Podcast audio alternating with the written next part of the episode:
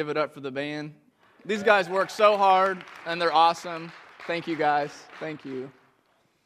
Well, as most of you know, um, we are in the middle of a marriage of a, of a sermon series right now on marriage and relationships. And to be honest, I was not expecting to give any of these sermons.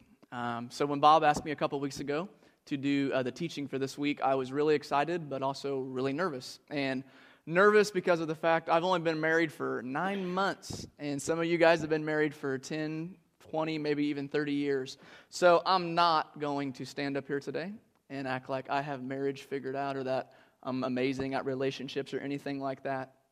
I have no problem standing up here and confessing my sin and saying that I struggle deeply with pride and selfishness. And you can um, talk to my wife, she can testify about how my selfishness um, affects our marriage in deep ways. Um, however, I think uh, tonight's discussion is going to be eye opening uh, for a lot of you. And I just hope and pray that you'll open your hearts uh, to what it is that God wants to teach you tonight.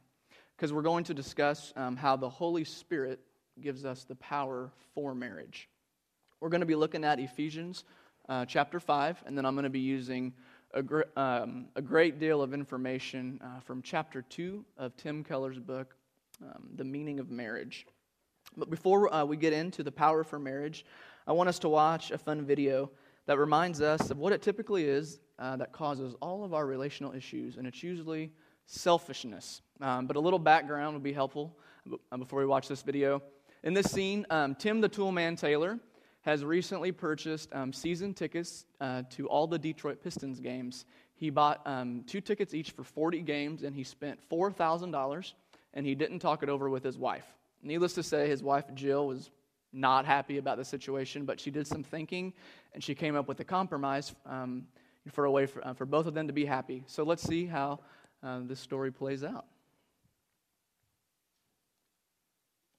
You just never mind. Tim, we need to talk. Boys? We know, we know. Okay. I was thinking about this thing with the tickets, and maybe I was a little unfair.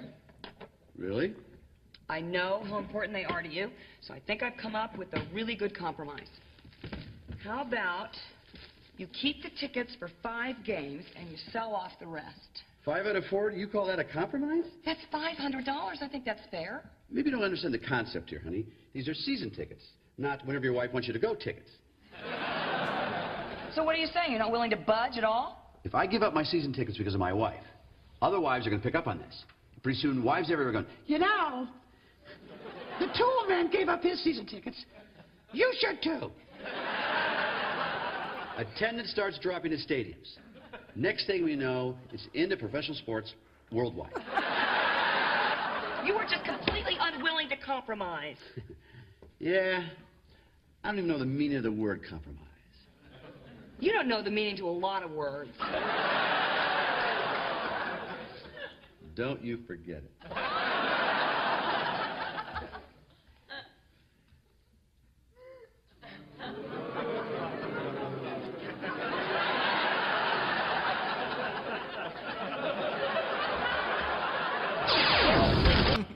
All right. Now, although that is a very extreme and ridiculous example, I get that. We can see how Tim's selfishness and our own selfishness can cause a lot of problems in our relationships. Um, we often make decisions with our best interest in mind. Um, we do things that'll make us more successful, um, even at the expense of others. We often take advantage of others. We use people to get what we want. We put the pressure on someone else to complete us and to satisfy us, which no human can do. And the list can go on and on and on. So, how in the world, this is the question, how can we live as selfless people who humble ourselves to serve our spouses uh, and to serve those in our lives?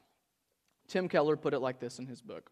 He said, The Spirit's work of making the gospel real to the heart weakens the self centeredness in the soul it is impossible for us to make major headway against self centeredness and move into a stance of service without some kind of supernatural help. Let's go ahead and get our Bibles out and we'll get into this. Turn to Ephesians chapter 5. We'll be reading uh, verses 15 through 33, a decent section. If you're using a Pew Bible, it should be page um, 813.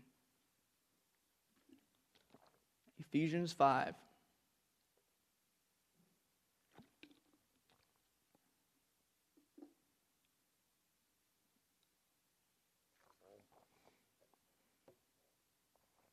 Starting in verse 15, Paul says this Be very careful then how you live, not as unwise, but as wise, making the most of every opportunity, because the days are evil. Therefore, do not be foolish, but understand what the Lord's will is. Do not get drunk on wine, which leads to debauchery. Instead, be filled with the Spirit. Speak to one another with psalms, hymns, and spiritual songs Sing and make music in your heart to the Lord, always giving thanks to God the Father for everything, in the name of our Lord Jesus Christ. Submit to one another out of the reverence for Christ. Wives, submit to your husbands as to the Lord. For the husband is the head of the wife, as Christ is the head of the church, his body, of which he is the Savior. Now, as the church submits to Christ, so also wives should submit to their husbands in everything. Husbands, love your wives just as Christ loved the church and gave himself up for her to make her holy, cleansing her by the washing with water through the word, and to present her to himself as a radiant church, without stain or wrinkle or any other blemish, but holy and blameless. In this same way, husbands ought to love their wives as their own bodies. He who loves his wife loves himself. After all, no one ever hated his own body, but he feeds and cares for it, just as Christ does the church for we are members of his body. For this reason, a man will leave his father and mother and be united to his wife, and the two will become one flesh. This is a profound mystery, but I am talking about Christ and the church. However, each one of you also must love his wife as he loves himself, and the wife must respect her husband. Now, tonight, we're going to be focusing primarily on verse 21, if you want to Turn your eyes to that one. It says, Submit to one another out of reverence for Christ. So, Paul begins his well known section on marriage with this significant verse. And most English translations actually reveal this verse as a separate sentence, but that's actually really misleading from the original Greek text. Because in Greek, this um, verse is actually connected to the previous section in which Paul is giving lots of traits of a person who is being filled with the Spirit. And uh, Keller had this to say um, about verse 21, if you want to show that slide. said, The last mark of spirit fullness is in this last clause. It is the loss of pride and self will that leads a person to humbly serve others. From this spirit empowered submission of verse 21, Paul moves to the duties of husbands and wives. Now, we Americans, I said this this morning, we do not like the word submit. Um, it completely rubs us wrong. It is contrary to everything we have been taught and just ingrained in who we are in our culture and society. And I'm going to give some, some popular sayings that I know all of you have heard, and maybe some of you have even said them yourself. Some stuff like this Nobody can tell me what to do. It's my life, and I'll do what I want. And if you don't like it, you can leave. How about this one? It's a dog eat dog world. I've got to look out for number one. Or it's my way or the highway. So when Paul writes, submit to one another out of reverence for Christ, this is really interesting. He already has the assumption that both parties within the marriage are living in this manner, that both people are being filled with the Spirit. Because if we're going to have a marriage as God intended it to be, we need His Spirit to help us selflessly serve others. We cannot do it on our own. We are really not that awesome, our natural self. We're not that kind and loving. We need the help of the Spirit. And uh, there might be some of us here tonight who are a little unclear on maybe who the Holy Spirit is and what his role is. Uh, I just want to kind of touch base on that briefly. Um, the Christian doctrine of the Trinity uh, attests to the belief that there's only one God who has and always will exist in three distinct persons God the Father, God the Son, and God the Holy Spirit. And in one of my seminary classes, I did an in depth study on this, and a theologian named Millard Erickson um, said something that really kind of connected with me, and he said this. He said, The Holy Spirit is the point at which the Trinity becomes personal to the believer. The Holy Spirit is active within the lives of believers, He is resident within us. The Spirit is able to affect one intensely because dwelling within, He can get to the very center of one's thinking and emotions and lead one into all truth, as Jesus promised. And there's no better person for us to turn to to learn about the Spirit than Jesus himself. So we're going to show another slide here of some things that Jesus had to say in the book of John about the Spirit. He says, And I will ask the Father, and he will give you another advocate to help you and be with you forever, the Spirit of truth. The world cannot accept him because it neither sees him nor knows him. But you know him, for he lives with you and will be in you. But the advocate, the Holy Spirit, whom their Father will send in my name, will teach you all things and will remind you of everything I have said to you. When the advocate comes, whom I will send to you from the Father, the Spirit of truth, who goes out from the Father, he will testify about me. And finally, but when he, the Spirit of truth, comes, he will guide you in all the truth. He will not speak on his own, he will speak only what he hears, and he will tell you what is yet to come. And three different times, Jesus calls the Holy Spirit the Spirit of truth. He said that the Spirit will be in us and that He will teach us all the truths about Jesus. He said that the Spirit will guide us into the truth and that He will testify about Jesus. And that is the amazing Spirit of God that indwells every believer. That is incredible. So, right after discussing um, um, the traits of a spirit filled life, uh, the Apostle Paul turns his attention to marriage. And this is really important because this shows the extremely tight and strong connection between marriage and a life being filled with the Spirit. Because if we aren't living in line with the Spirit, we're not going to find the strength to daily serve our spouse. You might be able to do it on your own strength for a while, but eventually your tank, your emotional and spiritual tank, it's going to run dry. Um, so, a question I have I know some people might find themselves in this situation.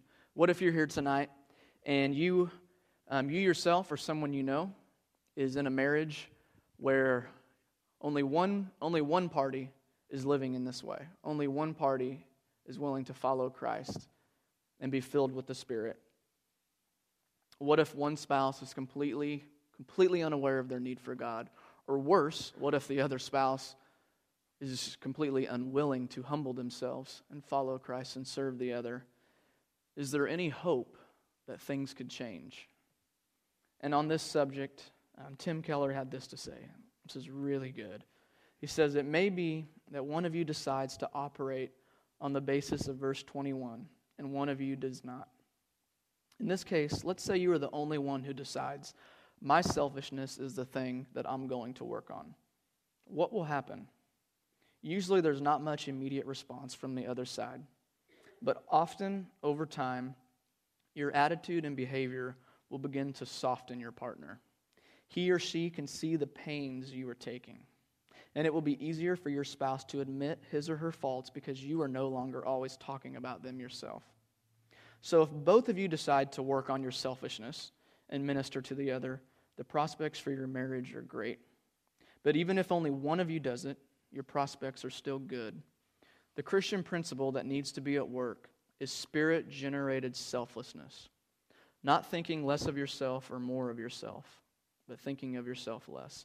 And that one's worth writing down. Not thinking less of yourself or more of yourself, but thinking of yourself less. And it's important to discuss another aspect of relationships and one that I am guilty of doing a poor job in and that is the prayer aspect of relationships. So take a minute and think about someone in your life that you deeply love. It could be your wife or your husband, your fiance, your brother or sister, your mom or dad, your son or daughter. Now consider how much your heart and their heart could be transformed if you committed to consistently praying for them. And I'm not talking about a prayer that sounds like this Jesus, please help my wife to see how horrible of a person she is. she is such an idiot, and help her to realize that. Help my husband just to see how wise I am and how much he can learn from me. Just help that just, be, just become a reality in his life.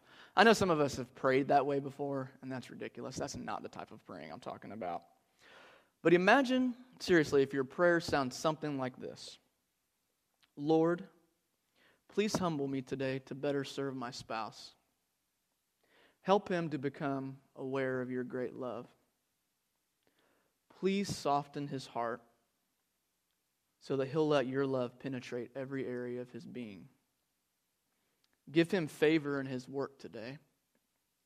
Bless him and help me to be a blessing to him. If you're making time to pray prayers like that for someone daily, it's going to become increasingly difficult to stay bitter and resentful and selfish towards them. It's hard to continue being selfish towards someone that you're constantly praying for for their heart to be open to receiving God's love. And while you may pray for others with the hope that they're going to change, what often happens is that your heart changes. Because prayer can change your heart just as much as it changes it might change the heart of the person you're praying for. In Luke 11, 13, Jesus said that the Father desires to give more of the Holy Spirit to those who ask. Now imagine what could happen. This is interesting. If you took time daily and you humbled yourself and asked God to fill you with His Spirit every day, what could happen? Uh, because we know a life filled with the Spirit will produce fruit. Amazing attributes like love, joy, peace, patience, kindness, goodness, faithfulness, gentleness, and self control. Because it's not easy to be patient with others all the time. It's not easy to show self control all the time. It's hard to be gentle with others often. It's not easy to love others who have hurt you, maybe betrayed you. But it's through the Spirit that we receive power to live in that way. Prayer is such a powerful and yet underutilized resource to believers. And amazing things can happen in our hearts and in our relationships when we take the time to humble ourselves and pray blessings over others when we ask God to help us give up our pride and self will to serve another, when we admit that we're sinners and need forgiveness. And it may not happen as quickly or as exactly as you would want, but God wants to heal you. Every one of you. He wants to heal you in your relationships, and He wants to restore them to the way they were intended to be. Let's take our attention back now to chapter 5, verse 21 again. Ephesians 5:21 says this again, submit to one another out of reverence for Christ. And I want us just to focus on the last half of that verse, out of reverence for Christ. Um, the word reverence here actually doesn't best convey what Paul was saying in the original Greek language. What Paul is literally saying here is that we should submit to one another out of the fear of Christ. And some English translations say this, the NIV is not one of them. Submit to one another out of the fear of Christ. Now, when you hear that, an immediate issue arises with most of us because we have a completely different idea and definition of the type of fear that Paul's talking about.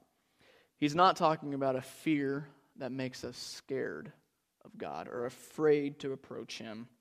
Without going into detail, I'll just summarize Scripture's definition of fear as this being overwhelmed and in awe of God's greatness and unending love.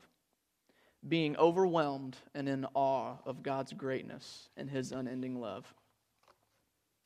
Take a minute to think about your life and think about what it is that drives you the most. What makes you get up out of bed each morning? Something does. What makes you get up out of bed each morning? Is it your desire to excel in your career so that you can make more money? Are you trying to prove yourself or your self worth to another person? Are you trying to achieve some dream that maybe you've been working for the past several years? If you allow any of those pursuits to outweigh the predominant influence of God's incredible love for you, it will be impossible for you to serve others without selfish motives. We must allow our spiritual and emotional tanks to be filled by Christ's love so that we can humbly put the needs of others before our own. I want to show another slide here. Uh, summarizing verse 21, Keller had this to say. He said, In the end, being filled with the Spirit and the fear of the Lord are basically the same thing. They both refer to an inner spiritual experience and reality, but each phrase brings out different aspects. They both take people out of themselves. Paul says the Spirit created unselfishness is crucial if we are going to have the marriages we should have. Amazed joy at the sacrifice and love of Christ is the motivation for all New Testament calls to defer, love, and serve. So, how in the world do we make that a reality? How do we become filled with the Spirit every day and grow in our fear of Christ, being overwhelmed by His goodness and love? What does that look like daily for me? What's that look like for you? I want to kind of wrap up tonight by sharing a story I think could maybe shine some light on this question. Um, in his book, The Meaning of Marriage, um, uh, Keller shares a story about a man who was really familiar with his preaching. This guy listened to his sermons a lot, and one day he made an observation and he walked up to Keller and he said this. He said, When you are well prepared for your sermon, you cite a great variety of sources. But when you're not well prepared, you just quote C.S. Lewis. And knowing the man was right, he did not disagree. And the reason is because outside of the Bible, no author has shaped the way that Tim Keller thinks like C.S. Lewis has. He's read every book that Lewis ever wrote numerous times. He's read several biographies on his life. He's read tons of his personal letters. Um, his writings answered a lot of his questions in the um, early years of his um, um becoming a believer. He's able to recite numerous passages of, of Lewis's writings just by memory because it's just ingrained in him. When you immerse yourself into the life and teachings of an individual, something incredible happens. As you memorize their writings, you start to understand how their mind works. You become so familiar with their words and character and their way of thinking that in some ways you find yourself acting and saying things that they would have said if they were put in the same situation. Now, consider what would happen if you immersed yourself into the life and teachings of Jesus Christ as found in the New Testament. He's definitely worthy of more of our attention than C.S. Lewis or any other Bible scholar. What if we so intensely and consistently studied the way that Jesus interacted with people? Wouldn't we, in time, start responding to life in a manner more in line with how he responded and he interacted with others? What if we so closely examined the things that Jesus seemed to be passionate about? How would that change the things that we focus so much of our time and energy towards? How would that change them? Certainly, a change in, um, in our way of thinking and in the attitude of our heart is not going to happen overnight. Trust me, I get that. It's going to take a long time, a lot of discipline and reflection and prayer, interactions with other Christians and worship within a community. But think about what would happen if you started doing that consistently. Here's what would happen you would start to see yourself as God sees you. You would start to see others as God sees them you would start to view your life in this world through the same lens that God looks through. And you would become filled with the Spirit by letting His Word penetrate you to the very core of your being. Because it's the Spirit that gives us the strength to serve others out of humility. He gives us the strength to lovingly give and receive criticism without becoming bitter.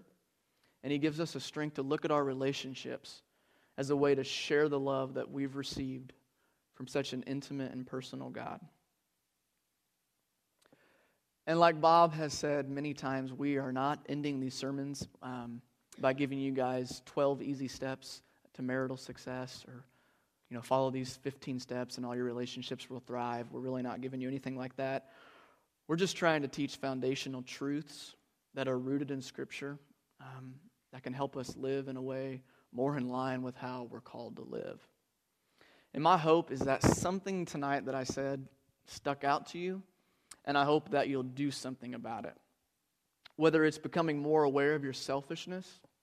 If you don't think you're selfish, you are blind. I didn't even say this this morning. If, if, if you really do not think you're selfish, you're blind. You, that's something you really need to pray and talk to some people about to become self aware. Um, maybe it's learning what it means to be filled with the Spirit or believing that there's hope even if you're the only spouse willing to follow Christ. Um, or maybe it's having a better grasp on the significance of prayer within relationships. And just to be encouraged, just know that you're not in this alone. I know that talking about marriage and relationships, um, it's tough. It can be painful. And if you're going, if you're going to take an honest look at yourself and really be willing to change, there's going to be some painful times during this season, but we shouldn't become despair because there's hope on the other side. And that oftentimes awkward and painful process, God's just pruning you and just molding you to be more like Him. Um, you have a lot of other brothers and sisters here in this church who are on this journey with you. Don't process all of this information alone. Don't process these sermons by yourself. Talk them over with your spouse if they're willing, and meet with other brothers and sisters who will encourage you and challenge you, not just always tell you what you want to hear, but actually challenge you and comfort you. And I'll end with this. 1 John 4:19 says that we love because he first loved us. We love because he first loved us. And our love for each other should flow out of the incredible love that we've received from him. Let's pray together. God, I pray that we would be people who learn how to be filled with your Spirit. I pray that we would deal first with our own selfishness before we point the finger at others. Help us to realize how blessed we are to be part of such an incredible church body, filled with people who are willing to admit their faults and their shortcomings. Help us to better understand your great love for us, and help our love for each other to flow out of the love that we've received from you. Thank you for the hearts that you're changing and molding right now and just over the last month as we've been diving deep into this sermon series. God, help us to be people who are completely in love with you. Let your spirit guide us in the way that we should live and interact with each other. In Jesus' name, amen.